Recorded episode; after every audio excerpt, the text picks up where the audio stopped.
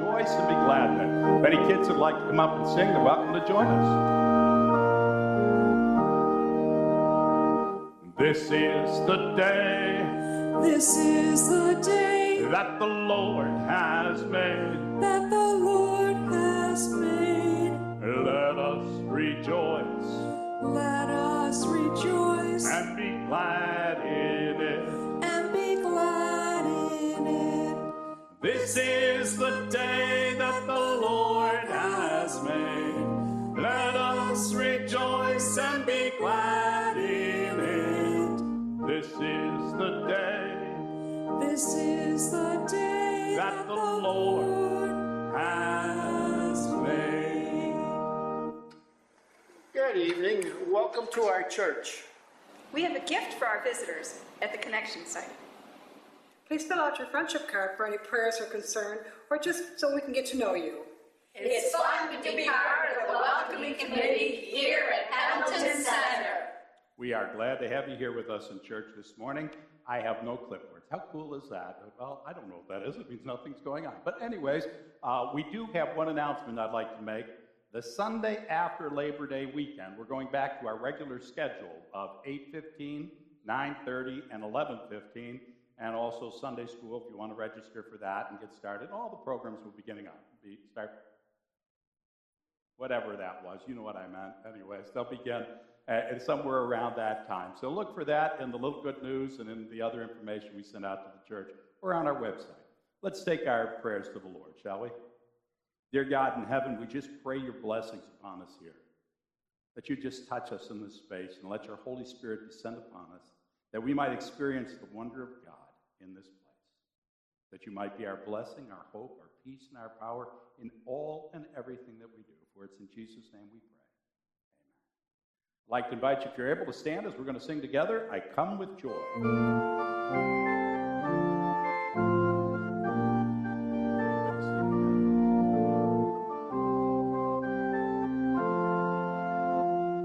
Come with joy to meet my Lord, forgiven, loved, and free. In awe and wonder to recall his life laid down for me, his life laid down for me.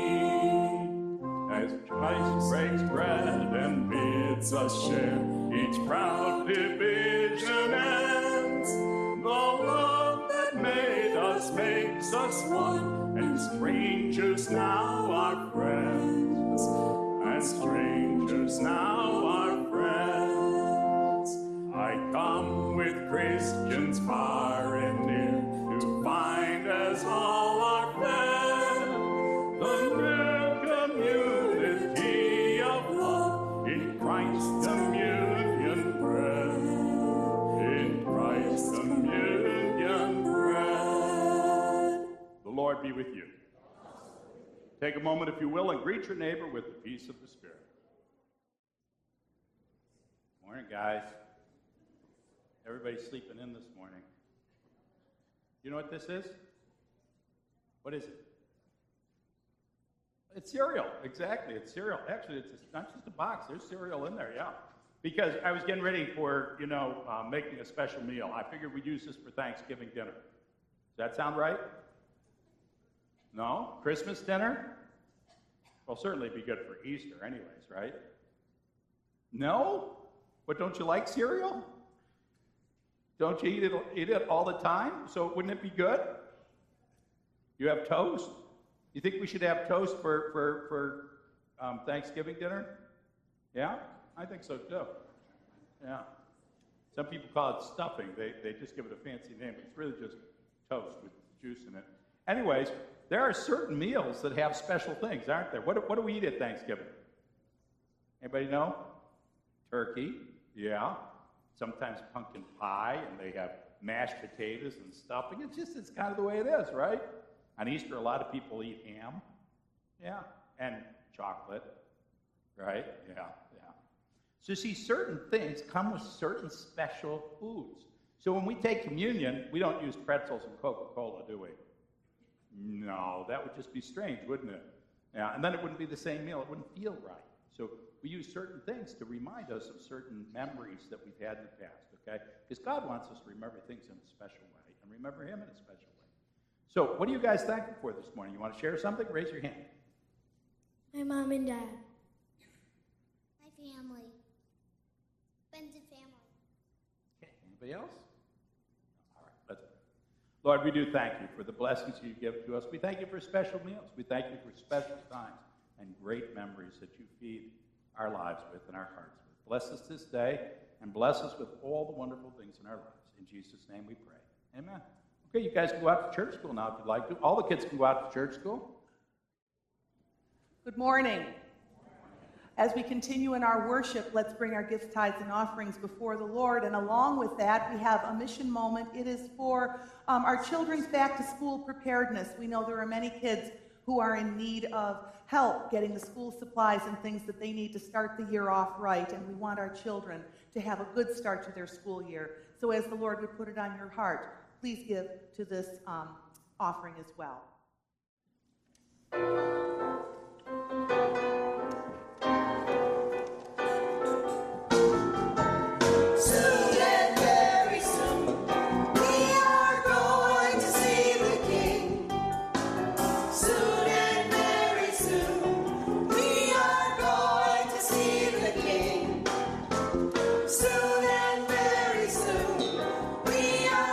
Hallelujah!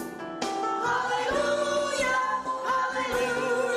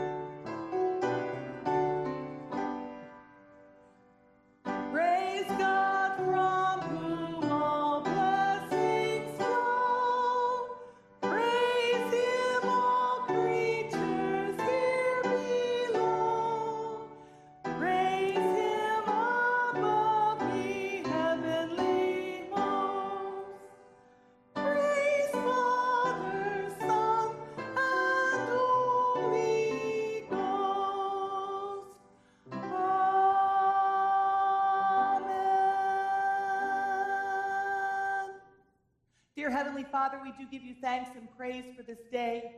We give you thanks for all of the gifts that you pour out into our lives, Lord God. And we are blessed that we can offer some of them back to you for the work of your hand.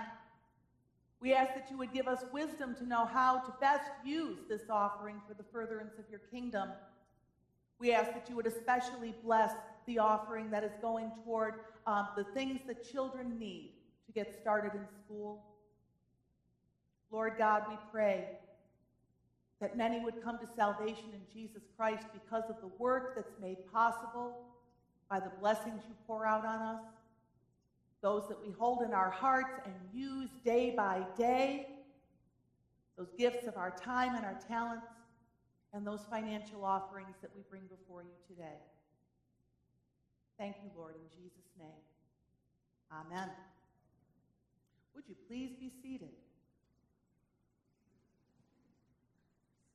God multiplied it. Amen.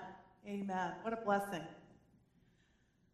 We have some folks that, um, as we come to the Lord in, in prayer this morning, um, we have some praise reports. Uh, Lorinda Morris is cancer-free. Amen? Amen? Praise God, and she's here this morning, and we are blessed. We are blessed for that answer to prayer. Um, Melissa Rada is doing well after her surgery last week, which is a wonderful, um, a wonderful thing. She needs continued prayers for healing. It's going to be a bit before she's going to be back.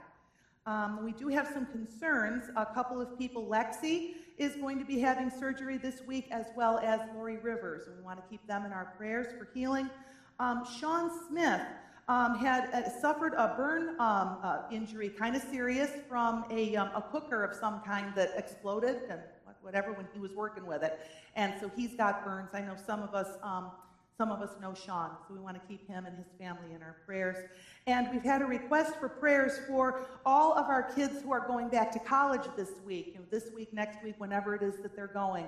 Um, we need to keep them lifted up, not only that they'll be safe and that they'll do well in their studies, which that's good stuff to pray for, but we want to pray that they, that they hold on to their faith, that they hold their peace, that God is with them, and that they're aware of how God is working in them and through them to succeed in their endeavors. We want them not to forget. College is a place where kids often forget God in the midst of everything else. So with these requests and joys and those that are on your hearts, either from your seat or joining me, kneeling or standing at the prayer rail, let's turn to the Lord in prayer.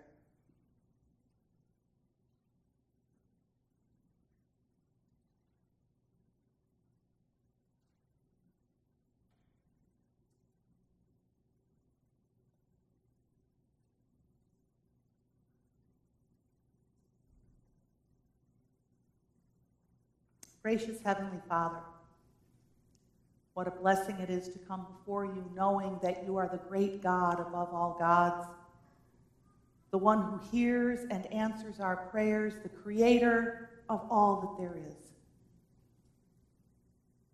You are mighty, Lord, and powerful, and we trust you to take care of the things that are in our hearts.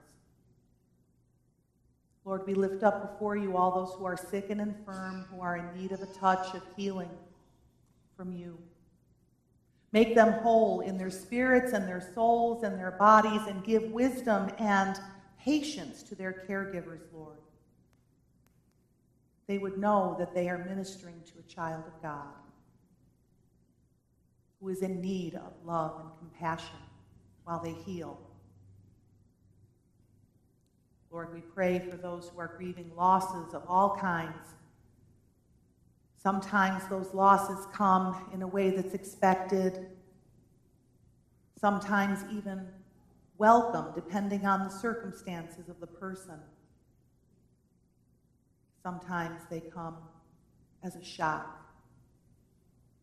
People who are out having fun, enjoying the day, and not returning home because of a tragic accident.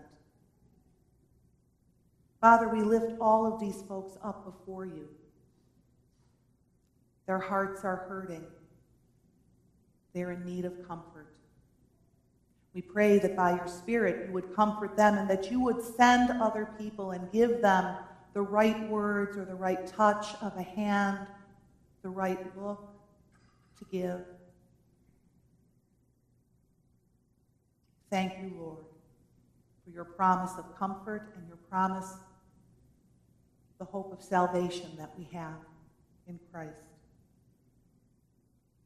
Lord, we do lift up all of those kids going to college, and we lift up all of the other people, too, um, who are traveling in any way, that they would be kept safe, going back and forth from vacations. We pray that each and every one of us, whatever it is that we're involved in, would remember you, that you are with us wherever we go, and that we need to remember that there is a way that we are good and right witnesses for you. And there are things that draw us away from you. We want to stay with the things that are right, Lord. Help us. Lord God, we pray that as we hear your word, that it would transform us into Christ-likeness, that we would become better vessels.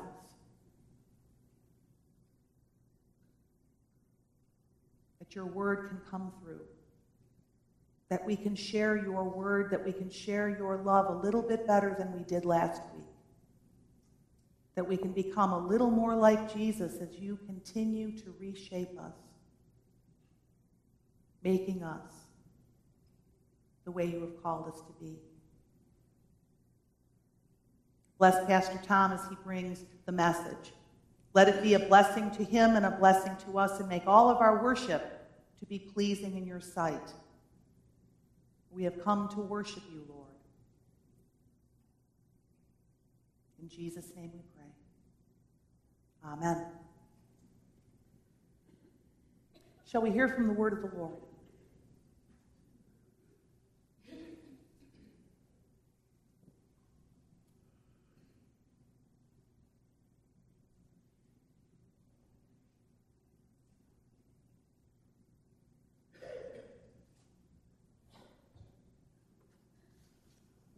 Good morning. Our scripture reading this morning is from First Corinthians chapter ten, verses fourteen through twenty-two. Therefore, my dear friends, flee from idolatry. I speak to sensible people. Judge for yourselves what I say. Is not the cup of thanksgiving for which we give thanks a participation in the blood of Christ? And is not the bread that we break a participation in the body of Christ? Because there is one loaf, we, who are many, are one body, for we all share one loaf.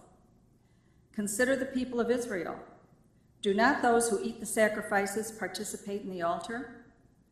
Do I mean that the food sacrificed to an idol is anything, or that an idol is anything? No, but the sacrifices of pagans are offered to demons, not to God. And I do not want you to be participants with demons. You cannot drink the cup of the Lord and the cup of demons too. You cannot have a part in both the Lord's table and the table of demons. Are we trying to arouse the Lord's jealousy? Are we stronger than he? This is the word of the Lord. Thanks be to God. Memory time made of this can be the memories you gave me. Then at the wedding bells, the one house where lovers dwell, three little kids for the flavor. Stir carefully through the days, see how the flavor stays. These are the dreams you will savor. Wait, sweet, sweet.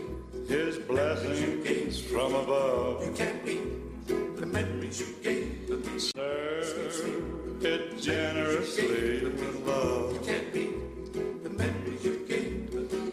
One man, one wife, one love, through life. Man, sweet, sweet, memories are made of this. You can't beat the memories you gave. Memories are made of this, If I went to Ted's Hot Dogs, I would expect to eat a... If I went to Duff's, I would think I'm going to get... And if I went, this is a little trickier, to Crystal Beach, I would want to get a funnel. Funnel cake. Some of you remember back in the old days. Memories. Memories. I'm an anamnesis. That's, that's a word. It's a Greek word. Anamnesis. It means to not only remember, but to actually relive the experience. To go through that same thing that we went through years ago. So on Thanksgiving, we have turkey, we have squash, we have mashed potatoes, we have pumpkin pie, and it's not so that we can eat this particular food, but it's so that we will not only recall, but relive all those years ago when we got together with our grandparents and our aunts and uncles and friends to gather around the table. Communion is a great mystery, but it does the same thing in our worship experience. We've been talking about the different uh, parts of worship, if you haven't been with us for the summer, and this morning I want to talk to you about one of the most powerful ones, the mystery of communion that all churches believe we need to celebrate. But they don't do it the same way, and yet somehow it has the same experience for everyone. When I was a child, I grew up in the Methodist Church. Back in those days, we had communion four times a year. Anybody remember that? Four times a year, quarterly communion. In fact, it was such a big thing because we would we would come on our knees. Remember this? We'd get these little tiny shot glass. I mean, little tiny glasses. Remember the little glasses, right? And little square cubes of bread. Anybody remember the little square cubes of bread? Yeah. And it would take so long that they canceled the sermon that week. You might notice I've never done that. But, but they did. We still do it in a similar way, not quite exactly, but on Ash Wednesday, we take communion at the rail on our knees. I wasn't allowed to take communion until I was confirmed. So I was eleven, twelve years old before I could come and receive the table of the Lord. It was different back then. Some of you have other memories. Some of you remember the same little glasses and the same cubes of bread, but they were passed in the, in the pews. And everybody would take communion all at once. That was a different tradition. Some remember standing before the priest and having a little wafer placed on their tongue. Some had grape juice, some had wine. It's all different, and yet it's the same meal of God. Now, we celebrate communion in this church typically three, four days a week. We use a loaf of bread and a chalice, and we practice what's called intinction, to take the bread and dip it in the cup, which was, and I hate to say this because I'd like to tell you that the, that the chalice was a theological decision. And there are theological reasons for using the chalice, but it was mainly because our ladies got tired of washing those little tiny glasses, especially on Easter, you know. There's over a thousand of those little glasses. They said, let's just, let's, can we do the chalice? I said, sure, sure. Shouldn't have said that, I'm sure. Loaf of bread is for more theological reasons, and we come standing now and not kneeling. Things have changed. I've changed. And the way we look at the table has changed. Little by little, in the Methodist Church, we went from four times a year to once a month. And eventually, in our church, to once a week. Communion is a mystery that began in a mystery. It's a celebration meal that began in a celebration meal. It began with a meal called Passover, which was a celebration that the, the Jewish people practiced. In fact, they still celebrate, to remember the days when they left Egypt in a hurry. They, they had put the blood of the lamb on the doorpost, and so the angel of death passed over their houses, and they had to leave so quickly that they didn't have time for the bread to rise, so they called it the Feast of Unleavened Bread.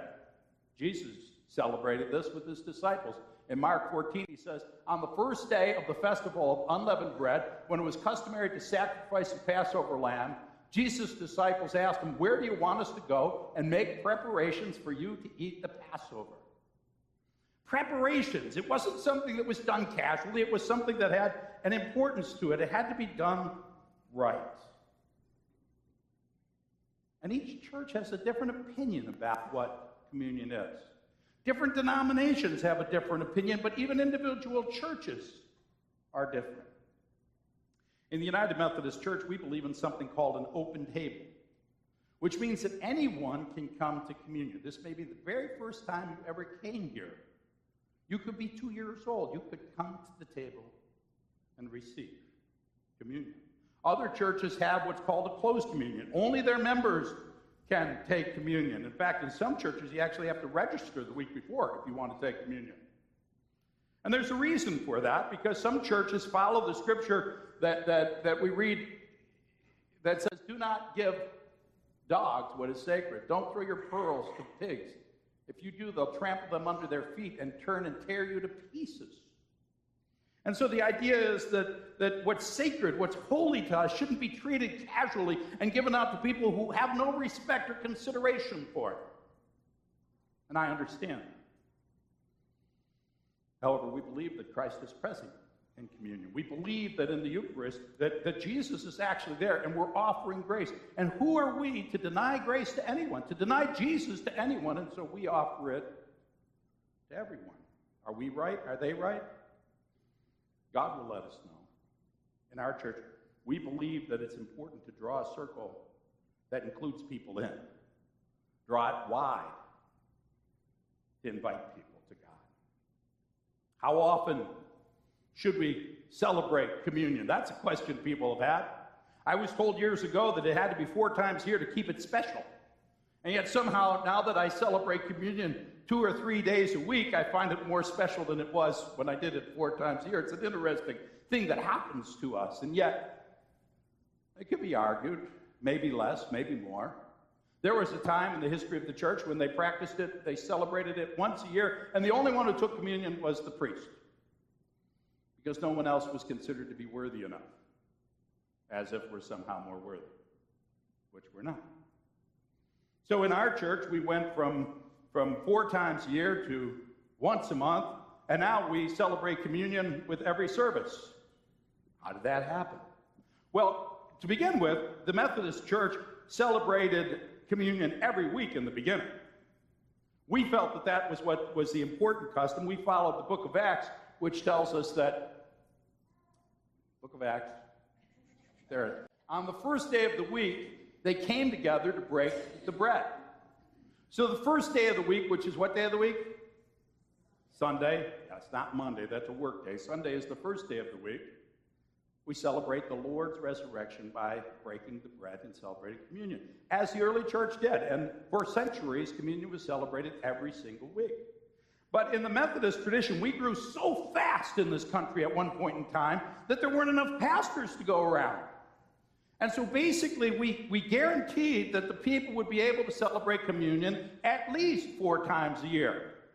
You see, the whole idea was to make sure people got communion at least four times a year, not to say that that was the right timing. And by the way, baptisms were four times a year. All the business of the church was done four times a year. This was how the church was handled. And in the meantime, folks ran the church. Not a large church like ours, but most of the Methodist churches were tiny little churches. There's not enough pastors to go around. And then somewhere in the nineteen eighties, we decided, well, four times a year just isn't even close to what it's supposed to be, according to what we read in the scripture and know from church history. So the Methodists decided to move it to once a month. Now, there is nothing at all theological in one way or another about once a month. That's just something we did to try and move people closer. And we stopped there in many churches and stopped there even in our church. Now, our Saturday night people started celebrating communion every week from the beginning, but most of our congregation, it was once a month, until an eleven-year-old girl came out the door and asked me, why do we only celebrate communion once a, once a month? Why don't we do it every week? I have to tell you, if an adult would have asked me, I probably would have had some, some good answer like, well, some people don't like it that way, and it would cause disruption in the church, and we want to be kind and loving to others. But an eleven-year-old girl, I had no answer, and so I told her, I, I, honey, we'll start celebrating it once a week starting in September. And so we did. But we still have people that celebrate once a month. We have people that celebrate four times a year, and that's okay. It's one of the reasons we do all that singing between the sermon and communion. Partly because as a congregation, we found we really don't like to sing that much when we first come in. We want to get a little warmed up before we're ready to sing to God. But also, it's so that we have some time for the people who feel that that's their worship experience, and they don't they don't have a desire to celebrate the table every week. They can go home. And that's perfectly fine, by the way. You shouldn't feel that you have to stay. Some people get up and go. You shouldn't look at them like, where are you going? What are you doing? You know? That's perfectly fine. We all have our own traditions, our own way of experiencing God. And what we try to do in our congregation is respect different people's traditions, even when it comes to something so holy as the table of the Lord. So some people, they celebrate once a month, some three, four, five times a year, some every week, some not at all, because that's what their tradition is. Sometimes I wonder if Jesus just meant that we should say table grace. Whenever you eat this bread or drink this cup, do this in remembrance of me. Maybe he just meant say grace. You know, sometimes people are impressed because the Muslim faith, they pray five times a day. If you pray when you get up in the morning and when you go to bed at night and for three meals, you'll pray five times a day too. It's not really that, that hard to do. But I think Jesus meant a little something more. I think it matters, the words we use. I think it matters, the elements we use. And yes, I do know a pastor who celebrated communion with pretzel and Coca-Cola.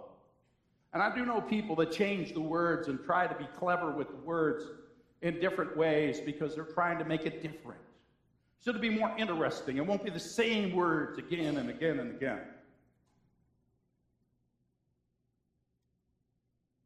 And I actually agree with the United Methodist Church that generally it should be pastors celebrating communion. Not because we're any better. Not because we have some holiness to us. But simply because somebody needs to at least be trying to keep this as sacred as it was originally meant to be. That's all. I don't think there's any other reason behind that. The words matter.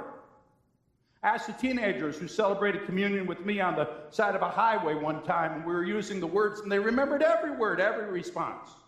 We even had people wandering down to see what we were doing and joining us. Impressed that our young people knew these words. If we keep changing the words all the time, the whole meal becomes different.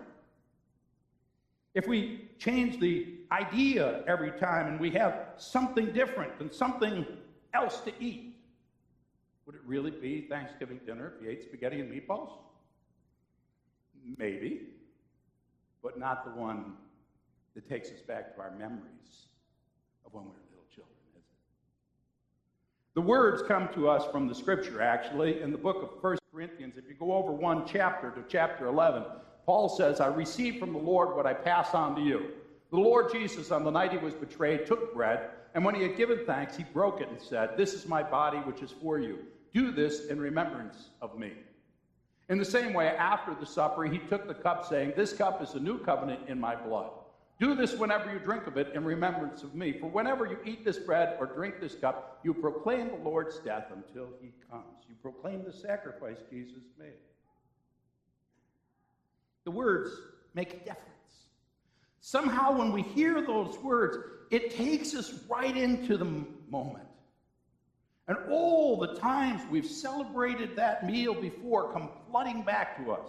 The Lord be with you. Lift up your hearts. You see how easy it is? And instantly, we, we return back to that moment. Try it sometime with somebody who's, who's lost most of their memory, or somebody who's, who's lying on their deathbed and really can barely get out any words, and you'll see that they can remember the words. If we change them too much and too often, we end up with confusion. Now, there are words that change, and that's perfectly fine. But the whole point is, is it, it points to the death of Jesus, as that next chapter tells us, because it's part of the salvation drama. Believe it or not, God likes drama, not the teenage drama, not that drama, okay? But but drama, like like like a great pageantry, like like a show, like something that gives us the opportunity to not just hear, but to see and taste and feel and touch. and experience God in every single way. And the table gives us that ability. And so in verse eighteen of this passage, it says to us, consider the people of Israel. Do not those who eat the sacrifice participate in the altar? Communion helps us remember what the saving grace of God is all about. And so we need to come in the way in which we would come to receive salvation. Prepared.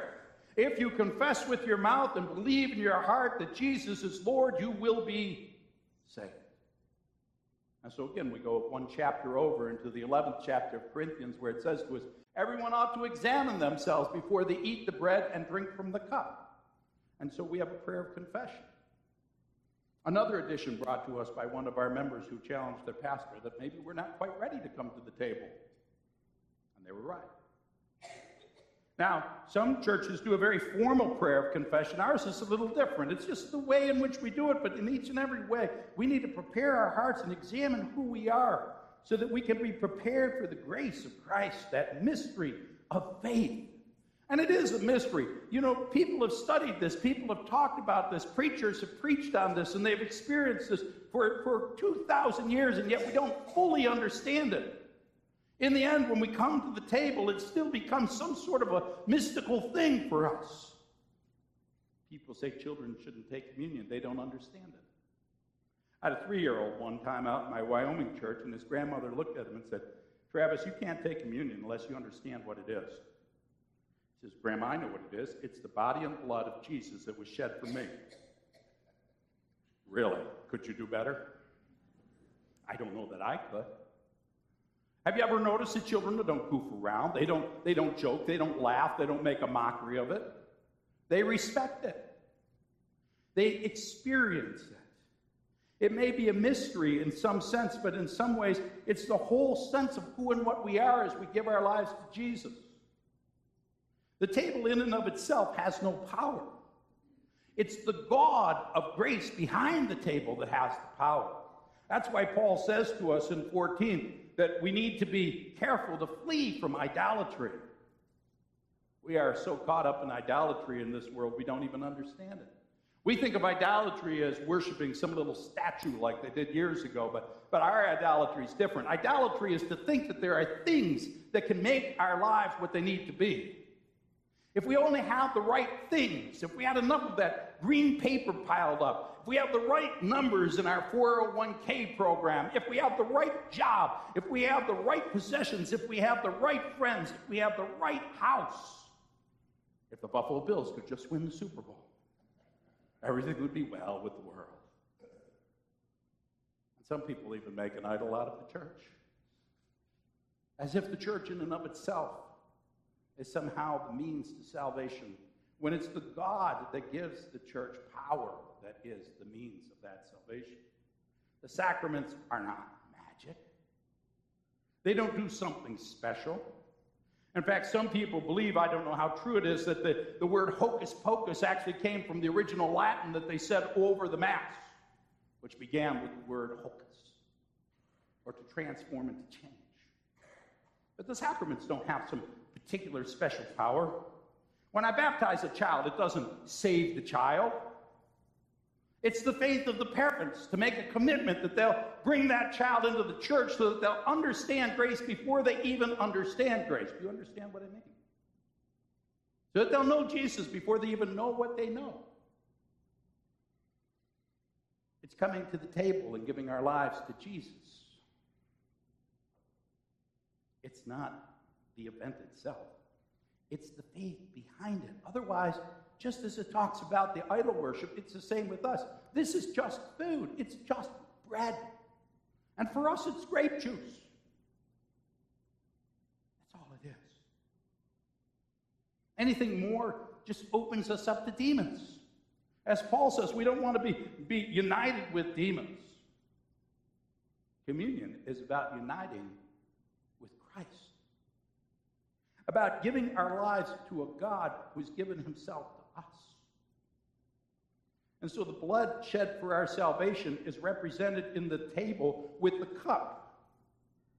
And so some would say it must be wine and it has to be red, but we found that wine excludes some people that can't have alcohol. And the red is just simply because you ladies were getting red stains all over your blouses and it wasn't attractive. So we went ahead and used white.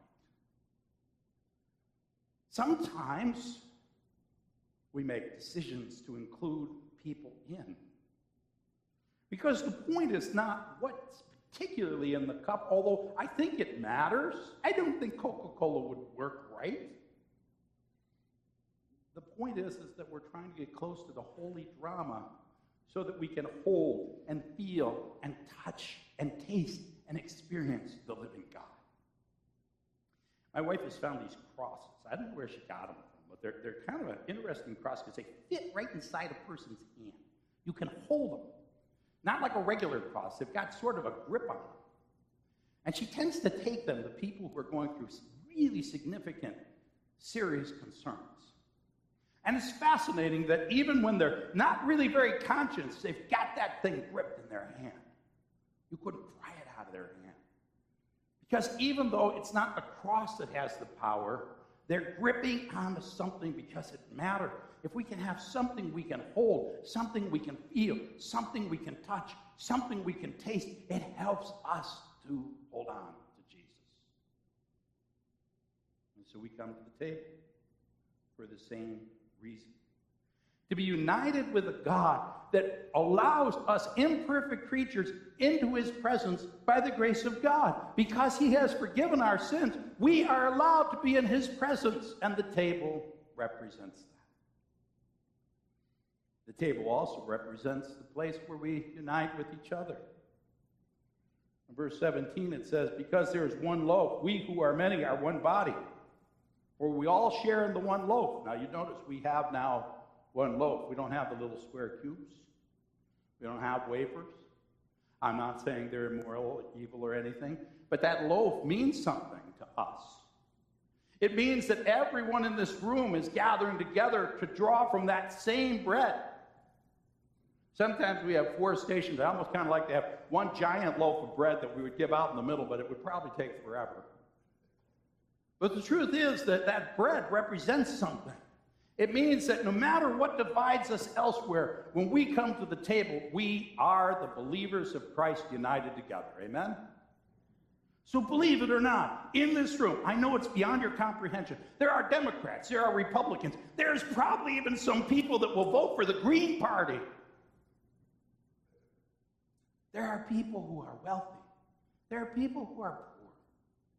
There are people that come from different races or backgrounds or nationalities. There's people that live in Lockport or Amherst or Pendleton. There's even people that live in Cheektowaga and Buffalo, if you could imagine such a thing. And they gather with us and we become one. One body, one group of people who remember that the things that divide us are not as important as the thing that draws us together, the one who draws us together, Jesus Christ. And believe me, if, if, if there was ever a time in our society we need something to pull us together instead of pushing us aside, we know that's now. I don't have to tell you that. We understand the divisions and the brokenness and, and the sense of separating everybody out. If you don't watch H G T V, you're a loser. Really? We, we can't even agree on what's the most popular television show because we become divided. There's a very uh, interesting verse in Acts chapter two, the very first verse, which simply says, on the day of Pentecost, they were all together in one place. Now, when I first read that, I thought, that's pretty, that's pretty redundant. Why did they say all together and in one place? Obviously, if they were in one place, they were all together. And obviously, if they were all together, they were in one place. But I can tell you, we can have a lot of people who are not together in one place, right? And by the way, some of that's because we have real, genuine passions and concerns that we believe in. I don't want to diminish the differences because some of these things are very important. And I think to be passionate and, and to feel strongly about the things that you care about, that you think are going to matter for the future of the people around you and your children and your nation, this is not a bad thing. But at some point in time, we have to draw together. If we're the followers of Christ, we have to represent the one who draws the whole world to him and will explain to us what's right in the end. And so at the table we come, regardless of what our background is, regardless of who we are. People from all walks of life walk up, and the power of God is unleashed. In fact, it says to us in Matthew, if we put the church together, the gates of hell will not overcome it. God has the ability to take us and use the unity of Christ to change the world. But we have to make the decision. We have to choose God. Communion is actually God's original altar call. It's interesting that people use that term, altar call. You may not know what an altar is. An altar is actually a box that's located in some churches. And you know what's inside the box? Bones. Typically the bones of a great saint, or maybe some previous pastor or something. Don't bury me up there. I'm not going there, all right? But really, that's what it is. Bones in a box in the front of the church. That the idea is that that person of great renown sacrificed their lives to God, and we come and sacrifice ourselves to God and remember the sacrifice Jesus made. Other churches have a table, because they remember this as the Lord's table, and we come to celebrate the great meal that we join in together. We've had an altar and we've had a table. Now we've got an altar table. I don't know what that means, you know. We got it as a gift from a wonderful church in Lackawanna. We're grateful to them. But the altar is where we're called to by God to give our lives to the Lord. And so communion is really the altar call. Some people say to me, Pastor Tom, why don't you do altar calls? I do an altar call every single service. If you want to give your life to Jesus, come to the table. If you consider yourself a follower of Jesus or want to be one, come to the table. See, what you don't see is the people that after they come to the table, come to the rail with tears streaming down their face because they just made a decision for Jesus. You want them to put on a show for you. But this really has nothing to do with you. It has to do with Jesus and that person's soul.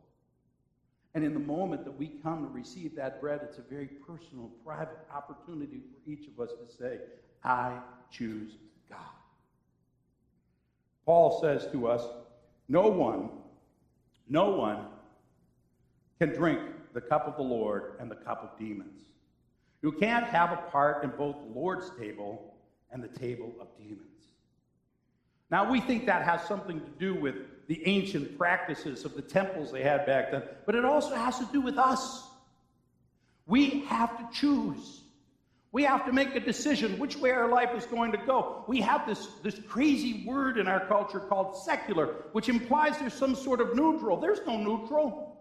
You either live in a world that's profane without God and ruled by demons that will destroy your life, or you live in a life that's ruled by God. There's no in-between. You can't walk down the middle. If you do, the demons are more powerful to you than you, and they will draw you in. They're fallen angels. You really think you are more powerful than a fallen angel? You're not. But with the power of God, if we choose God, the Holy Spirit gives us the ability to, to, to overcome all that. We make a choice for God. And then God offers us hope and love and joy and peace and the wonders of eternity. He helps us to remember whose we are and who we belong to in that great cloud of witnesses that God has put in place for us. Memories are made of this. With his blessing from above, serve it generously with love. One man, one wife, one love through life. memories I've made of this. Memories. Not simple memories, anamnesis. In the book of Hebrews, it actually says to us that we will be surrounded by a great cloud of witnesses, so we can throw off everything that hinders and the sin that so easily entangles and run with perseverance the race marked out for us. Communion. Communion is a hug from God. And by the way, from anyone who's ever sat in these chairs and pews before us in this church, with your grandparents, your aunts and uncles, great-grandparents, the Apostle John and James and Priscilla and Aquila, and all the ones who came before us are gathered here with us and embracing us and encouraging us on. That's what the table means. We come. We come to be part of something so great we can never fully understand it, but we can fully embrace it.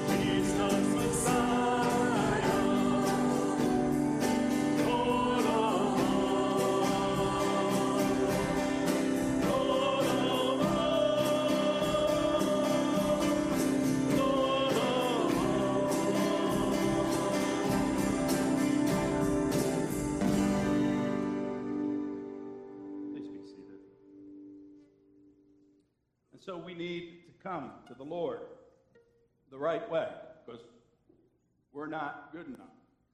You're not good enough. I'm not good enough. None of us are. But God makes us good. When we confess our sins and believe in our heart, He offers us His saving grace. Shall we pray to God?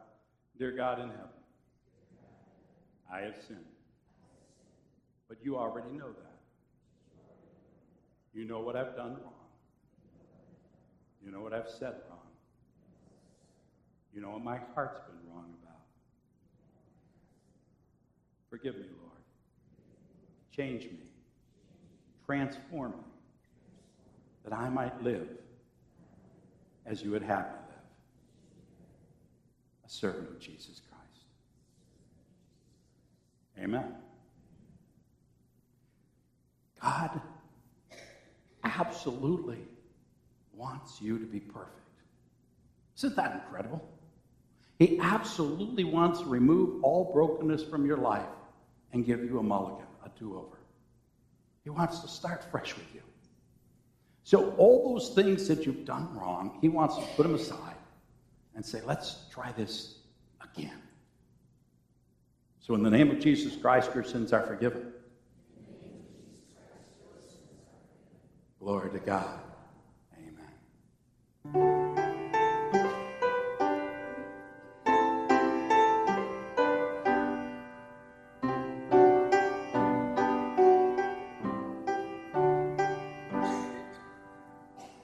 We gather here in Jesus' name. His love is burning in our hearts like living flame.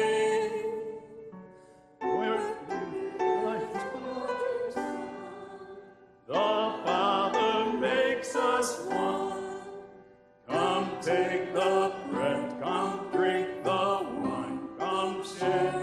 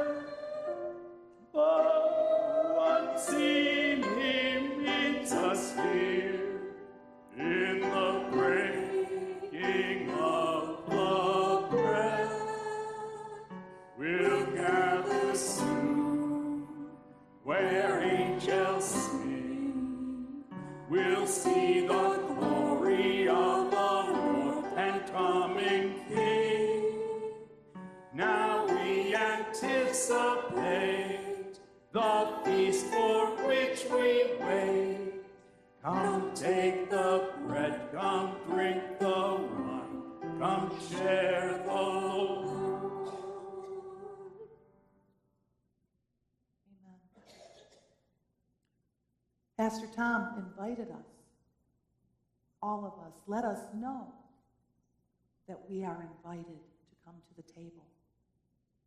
So come.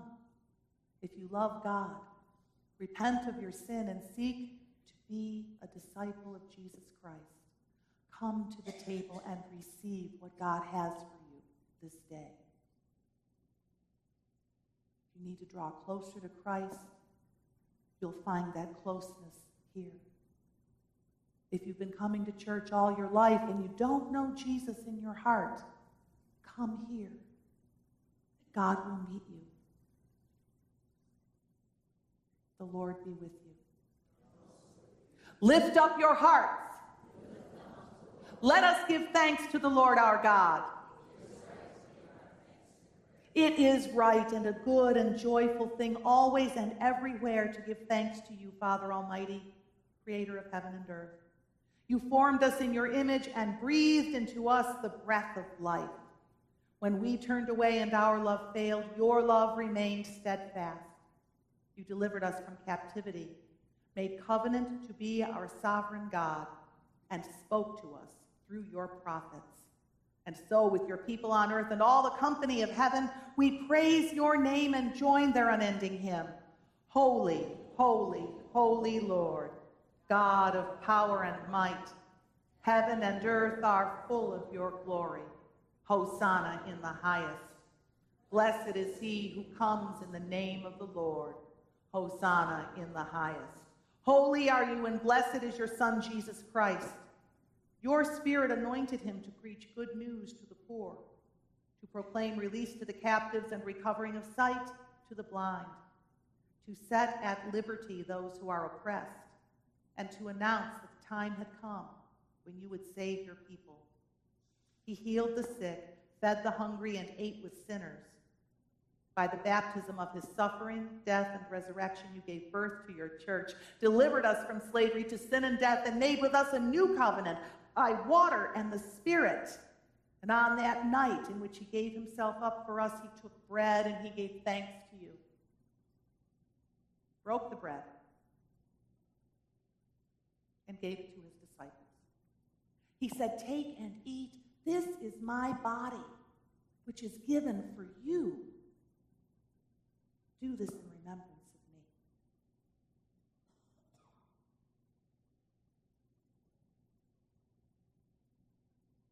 When the supper was over, he took the cup. He gave you thanks and praise, and he gave it to his disciples, saying, "Drink from this, all of you. This is the cup of my blood, the blood of the new covenant poured out for you, poured out for many for the forgiveness of sin. Do this as often as you drink it in remembrance of me." And so in remembrance of these, your mighty acts in Jesus Christ, we offer ourselves in praise and thanksgiving as a holy and living sacrifice in union with Christ's offering for us. We proclaim the mystery of faith. Christ has died. Christ is risen. Christ will come again. Pour out your Holy Spirit on us gathered here and on these gifts of bread and wine. Make them be for us the body and blood of Christ, that we may be for the world the body of Christ redeemed by his blood. By your Spirit, make us one with Christ, one with each other, and one in ministry to all the world, until Christ comes in final victory and we feast at his heavenly banquet. Through your Son, Jesus Christ, with the Holy Spirit, in your holy church, all honor and glory is yours, Almighty Father, now and forever. Amen. Shall we pray together with the confidence of children of God, the prayer Jesus taught us? Our Father, who art in heaven, hallowed be thy name. Thy kingdom come, thy will be done, on earth as it is in heaven. Give us this day our daily bread, and forgive us our trespasses, as we forgive those who trespass against us.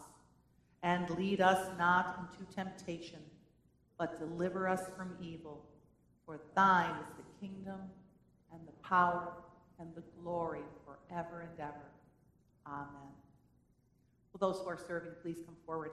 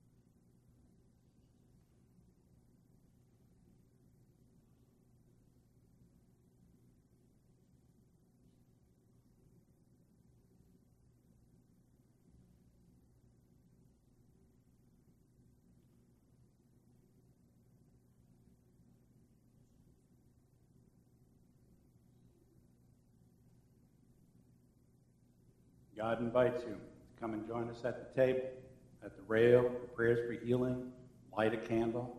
The circle is wide. We even have gluten-free communion, because I believe God doesn't really care if there's wheat in it or not, just that you're present here with us. Come and join us at the table this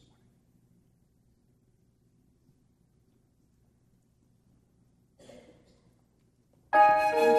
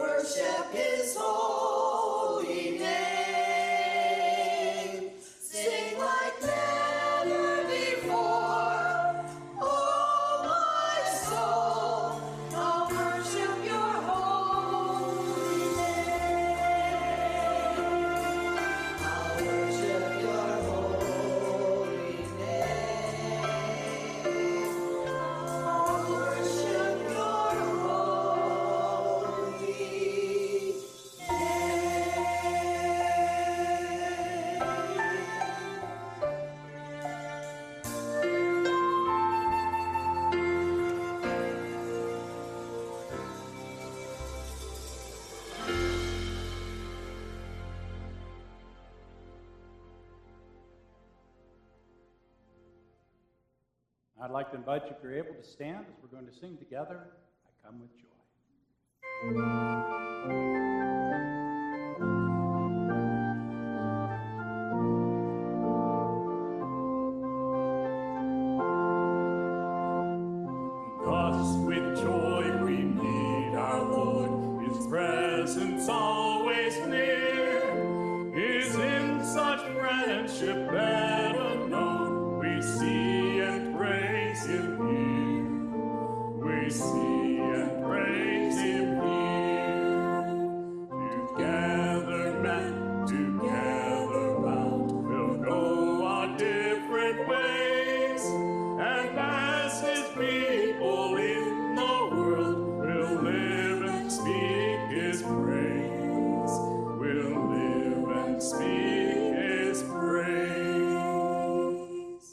Things have changed.